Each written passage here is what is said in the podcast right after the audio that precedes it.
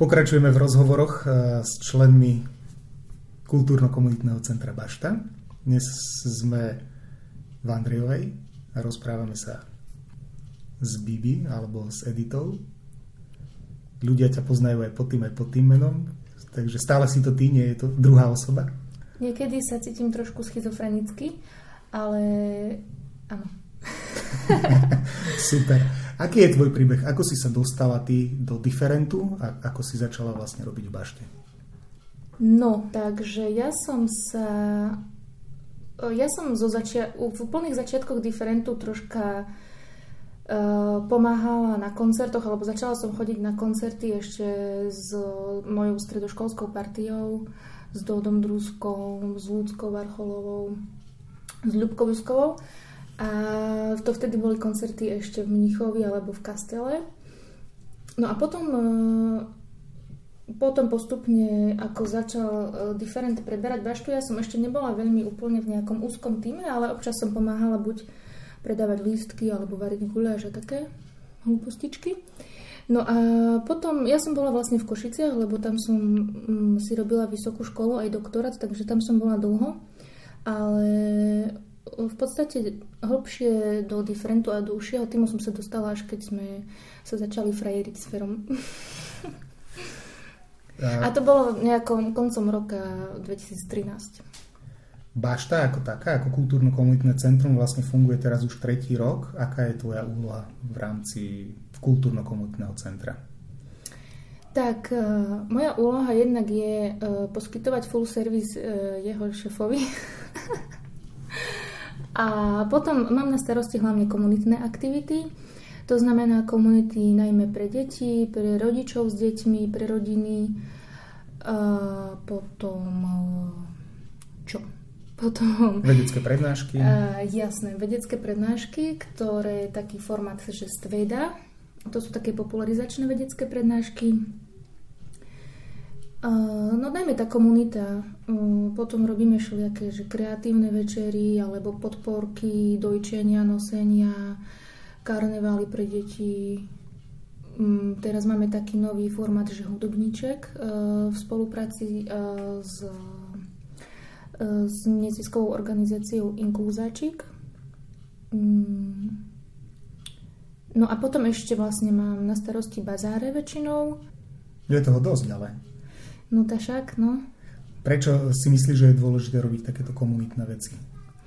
Ja som sa napríklad v tomto akože nikdy neviem vôbec, ako som sa k tomu dostala, lebo nikdy to nebolo nejaká taká moja, že... Sice nie, nie, nie, nie. Počkaj, beriem späť. uh, teda, vlastne teraz, hej, keď sa nad tým zamýšľam, tak uh, počas hlavne strednej školy, tak uh, ja som sa uh, venovala aj romským deťom, aj eh, bielým deťom u Salesianov. Takže možno tam by mohli byť nejaké také moje počiatky komunitnej práce.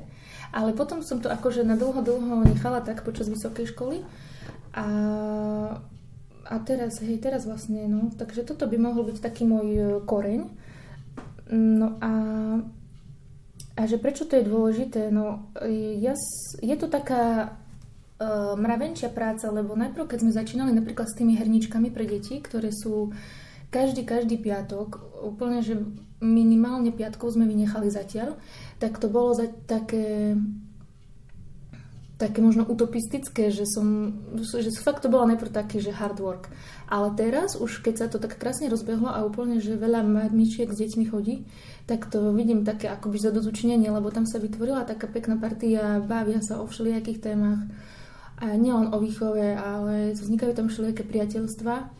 A úplne takú, také cítim za že malo to celé zmysel, že, že tá komunitná robota možno, že trvá dlhšie, e, kým príde ten výsledok, ale tie výsledky sú také pekné, také potešujúce, že, že, že možno aj si navzájom pomáhajú tie mamy, lebo mamy podľa mňa sa cítia niekedy aj také opustené na materskej, alebo možno nepochopené, alebo osamelé.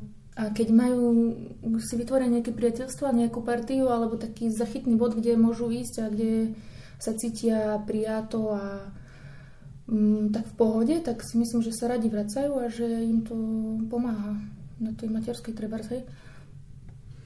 Máš už uh, niečo aj nové rozmýšľaš nad niečím novým, alebo zatiaľ tieto aktivity stačia?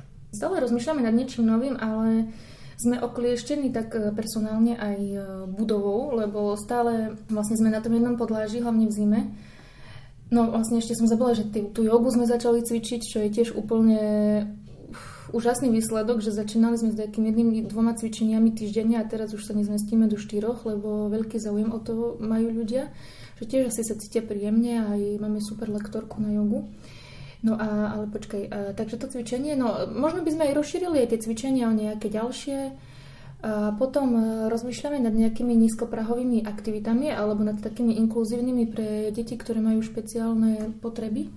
Ako ja úplne sa do toho nerozumiem, e, lebo nemám na to vzdelanie, ale e, začali, začali nám napríklad už také špeciálne deti chodiť aj na hudobníček alebo aj do herničiek. A úplne krásne sa zapájajú, už vidno úplne u nich taký progres, že odkedy prišli ku nám napríklad prvýkrát a celú herničku alebo celý hudobníček prerevali, tak teraz už sa pekne zapájajú, už sa neboja, uh, začínajú sa nebať deti. A podľa mňa to je super vytvoriť prostredie aj pre takéto deti a sme určite otvorení aj uh, takým deťom a rodičia a sa nemusia k nám bať prísť ani s deťmi takými špeciálnymi. Takže toto je pre mňa taká nová vec, ktorej by som sa možno chcela viacej venovať. Super, tak už asi len na záver môžeme pozvať tých, ktorí u nás ešte neboli, aby prišli, vyskúšali a možno aj začali chodiť pravidelne. Áno, všetkých pozývame. Uh, neviem, dúfam, že sa na, im bude u nás páčiť. No niekedy, neviem, no možno, že niekedy sú očakávania iné, ale ako alebo že nevedia, čo očakávať od bašty, tak by som to povedala, ale my sme takí, že my sme dobrí a v pohode. Na všetkých sa tešíme a budeme radi, keď prídu. Dvere máme otvorené pre každého. Áno, a máme aj výťah, keby trebalo.